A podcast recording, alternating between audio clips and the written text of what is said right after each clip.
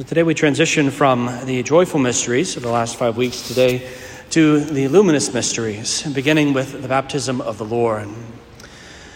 The baptism of the Lord is one of those mysteries that uh, speak to us of the goodness of God, specifically in his revelation of himself and also of his kindness towards us and our own, our own needs, our own weakness. We know this because the Lord did not need to be baptized. He had no need to be baptized. He, he had no sin from which he needed to be cleansed. He himself is Christ, so there would be no joining him to the body of Christ, one of the, one of the effects of baptism. He himself was full of the Spirit and all the other things that we would, that we would uh, celebrate for ourselves in baptism, he had no need of. And so he took up this uh, gift of baptism not for himself so as to, um, to be cleansed or anything of that nature, but rather so as to set the path for us that we might seek baptism ourselves, that, that the water would be sanctified, so as, as he was immersed in the water, it was the water that was purified, not the Lord. And then lastly, to be able to see it as one more of those continuations of the revelations of the Lord. It's the Lord God who, who comes to us, and, and during this, this, you know, the seasons, um, you know, the seasons of the year, they each speak to different things. But Christmas and Advent, you know, Christmas specifically, and the feasts that follow it, uh, speak to this, uh, to this reality of revelation of the Lord. And so the Lord Jesus, he comes and he's revealed as a little child. He's revealed in the Epiphany. He's revealed, and as we'll celebrate and or, or offer uh, the reflection next week, the, the wedding feast at Cana, but also today in his baptism, is there's a revelation about who is this man. And it's the fact that he comes and, and as, as the, the story just tells us, that the, you know, John baptizes him, and then the heavens are opened up, and the Holy Spirit descends in the form of a dove to be able to, uh, to rest upon the Lord. And then we hear that voice, uh, hear the voice from heaven This is my beloved Son with whom I am well pleased. And so we have an understanding of, of the Father speaks of the Son. The Son is present there, and the Holy Spirit descends upon him. And so this is uh, really kind of one of the first explicit uh, explanations of us, or for us rather, uh, of the Trinity itself. That, that God is one, yet God is three, that He is Father, Son, and Holy Spirit.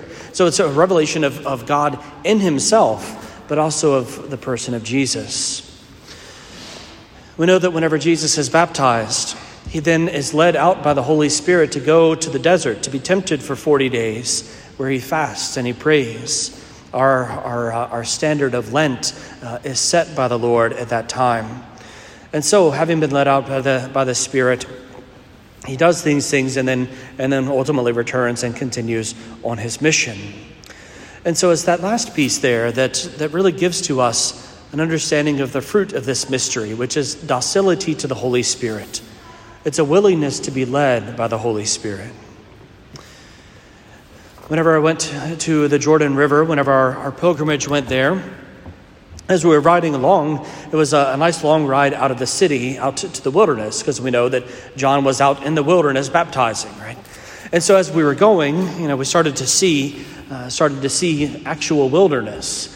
It was kind of funny earlier in the trip as we're driving along, uh, touring uh, around the Sea of Galilee and, and Jerusalem and some of the other some of the other major sites. Our tour guide said, "I bet when you came to the Holy Land, you thought you were going to see lots of deserts, huh?" And everybody said, "Yeah," and we didn't. There was lots of greenery. There was trees all over the place, beautiful flowers, lots of greenery all around where we were. Except this was the one place that kind of matched the description that often, you know, we, you know, that many of the people thought uh, the Holy Land would look like. It was it was barren desert. It was just lots of sand and you know old shrub, you know old dried up shrub bushes, you know, and, and you know a few a few green things here and there down by the river, but not much else. For as far as one could see, just wilderness. It was out in that place that we went, and we arrived at, at the spot where it said that our Lord was baptized. And there's, you know, there's a church there set up and, you know, pilgrimage sites for people to be able to come and to, to, to celebrate this great mystery. And so we get out and, you know, uh, file through all the other people and, and find a little, a little pavilion with some seats in it. And Dr. Shree begins to, to explain some of the mysteries and, and explain some of the theological reflections on the baptism of the Lord and the, the history of the Jordan River and all these kinds of things. And I know he recorded it, and I'm going to have to go back and listen to it at some point because I couldn't hear, or I wouldn't at least couldn't at least pay attention to most of what the man said because I was too busy swatting flies continuously. They were all over the place. If you didn't move for half a second, there'd be at least three flies on every square inch of your body, it seemed. There were tons of the things, and it was bothering the mess out of me. I don't like gnats. I don't like flies. They're not my friends. I don't know why God made them. He has some reason. I have yet to understand it. But nonetheless, they were there in multitudes. And there, after Dr. Shree continued or finished his talk, we were finally able to get up and start moving again and try to get the bugs not to just sit on us all the time. And so we, the priest vested in our vestments, and then we, we, we offer the, the renunciation of sin and then the renewal of baptismal promises. So it's a beautiful thing. So we're renewing our baptismal promises at the place where the Lord was baptized, a profound religious experience. And so, everyone having renewed our baptismal promises, we walk down the steps down to the Jordan River itself. And there we first notice that water is not really pretty. If you look on the front of the bulletin this week, it looks more like the Mississippi than it does a nice, beautiful blue flowing waves um, that, that often is depicted in sacred art. And not only that, it was also pointed out which is the reason I think the flies were so predominant, there was a bit of a stench, as they would say of Lazarus uh, in the tomb, right? Lord, there will be a stench by now. And as we got near to the Jordan, more and more strongly was the stench of things. Now, I don't know if that was how our Lord experienced it. Maybe when he was baptized, he had beautiful, beautiful, clean water, and maybe it didn't smell bad at all, and there were no flies all around. But again, that was not my experience of the place. But it doesn't mean it wasn't still a spiritual and prayerful experience, because indeed it was. We took that smelly, muddy water and poured it upon people's heads as a reminder of the renewal of baptismal promises. And everybody probably made sure to shower and, and soap up their hair twice that night, just on that account. But it was nonetheless a, a, striking experience to be in the place where our Lord Himself was baptized and, and where the Father spoke and humanity heard, and that the Spirit came and, and rested upon Him. It's incredible to think about the fact also that, that in that holy place, Elijah had gone, and it was there that he was taken up by the chariot of fire and lifted up into the heavens. It was in that same spot that Elisha, the great prophet, the successor of Elijah, was the one to be able to go and, and, and to experience the, the, the power of God at work given in the double portion of the share of, of Elijah's spirit, as it says. As he took Elijah's cloak, as Elijah went up into the heavens, Elisha took the cloak and, and struck the water with it, and the, and the river opened up for him to be able to pass over on dry land. It's the place where Naaman the Syrian went and was able to, to be washed in the water seven times and thus to find freedom from his leprosy. It was also a place on that same account that I came to understand as you know, as we've mentioned before, when you go to the Holy Land, it changes how you read the scriptures. And now, uh, after having seen the Jordan and smelled the Jordan, I understood why Naaman would look at the water and go, "We have nicer water back home." It made sense to me why Naaman's response would be kind of a lackluster show of faith. And there's just this washing in ordinary water. And yet it was by that that he was able to be cleansed from, um, from leprosy. It's also the place, of course, where our Lord was baptized. It's the place where John went to be able to call all of Israel back to himself, to, to, to be able to hear, to be the voice crying out in the desert so that they might hear his voice and be converted back to the Lord. It's also the place where the people of Israel, after having wandered for 40 years out in the desert, they passed through the Jordan and entered into the promised land, to that place that God had prepared for them, the place that anticipates heaven for us. The Jordan is a beautiful place in that sense, rich with all the mysteries of the centuries of spiritual things that have taken place there.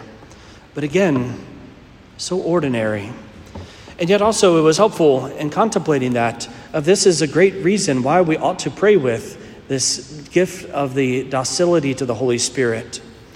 is because sometimes as the Lord may lead us to the course of this life, the place where He leads us, He leads us by these, by these beautiful roads, past these beautiful green trees, past all the, the, the fine flowers and the greenery, the rich temples and things all around, leads out into the wilderness to a bunch of muddy, stinky water. And He says, This is my will for you. And we look at it and kind of go, I'd rather not. I'd rather not, Lord. Sometimes we would like the Holy Spirit to lead us to beautiful things, to clean things, pleasant things, places where the experience of life is a positive one, an encouraging one, an enriching one, where things are along the lines, or at least close along the lines, of what we ourselves expect of the situation. And yet, very often the Lord will lead us to a place that doesn't seem exactly right. It's not what we would have hoped, it's not what our dreams looked like. It's not what our imaginings looked like of how God would work in this particular scenario. And yet, it's the work of the Holy Spirit. It's the work of the Lord God leading us to Himself. And so, this docility to the Holy Spirit, sometimes it often requires of us uh, a great trust in the Holy Spirit. Because it's easy whenever we look at things that don't seem to be at first glance what God might have done in that circumstance for us it takes a willingness to trust in Him and to go anyway, despite what things look like. It's for us to trust the Holy Spirit in docility. But first, we must know Him. I would encourage each of you, if you've not read it yet, to read a book entitled The Sanctifier by uh, Archbishop Luis Martinez.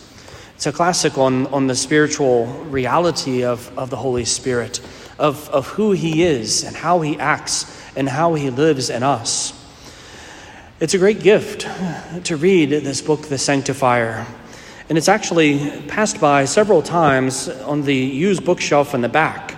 And it has sat there for weeks and weeks and weeks. I think a lot of times we like to read about Jesus. We don't always like to read about the Holy Spirit, I think. Because sometimes uh, the Holy Spirit gets a bad rap because pretty much everything is blamed on Him. Whenever somebody has some kind of idea of something they want to do, Holy Spirit told me to do it. Even if He didn't actually say it, they feel like He did, right? And so the Holy Spirit gets blamed. A lot of things get blamed on Him in that regard. So I think sometimes we're just gun shy about what to do with the Holy Spirit, how to engage with Him, you know. But the Sanctifier is a, a tremendous gift that provides us an understanding of, of who He is and how we relate with Him. To actually uh, allow the Holy Spirit and understand that he, he dwells in our soul by virtue of our own baptism. And in the same manner as, as our Lord, the, the, the Spirit descended as the form of a dove, but the Spirit in, invisibly descends upon every single one of us at our baptism as well. And just as our Lord received that Spirit and you know had him rest upon him, and then followed him, followed his promptings to go out into the desert, so also the Holy Spirit will speak to our hearts as well. He wants us to listen to him and to listen well. Again, not just to say that whatever happens to come to our mind or heart, it's always the Holy Spirit. We have to discern these things, the scriptures especially tell us. But it is to ensure that we do know the Spirit's voice which only happens by time of prayer, which only happens by being willing to follow after him when we know that it is he who is speaking to us. And when as we as we get to know him more and more, we come to know him not just intellectually but personally. We know that it is he who speaks. One of the prayers that, that I love the most, especially in this regard, which I think embodies well this, this docility to the Holy Spirit, is a prayer of, of Cardinal Mercier often referred to as the spirit of sanctity. I've mentioned uh, several times, I think, in homilies before. But it's a profound prayer that should, should be heard a thousand times. I'll probably tell you about it a thousand times in sermons. And it's because it's richness. It's a simple prayer, and it can be easily done no matter where we happen to find ourselves. It's to do our best for a few minutes to quiet our mind, to quiet our heart, and then Cardinal Mercier tells us speaking to the Holy Spirit who abides within us in our soul, to say, Come, Holy Spirit, beloved of my soul, I adore thee.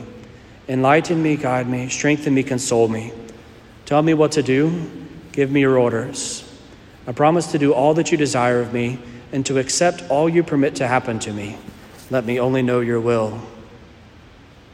And then to rest a few more moments, as the Holy Spirit may sometimes speak with haste, but then to conclude one's time of prayer and to go throughout the rest of the day, trusting that the Holy Spirit will be speaking in some manner at some time, and to pray that when we know it is He, to actually do the work that He calls us to.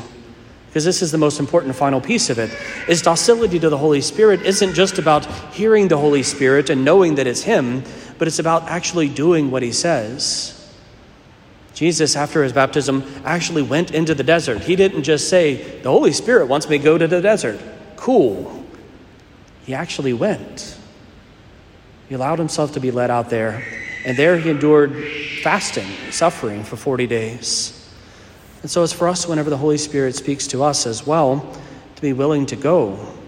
And sometimes it will involve suffering, like a fasting.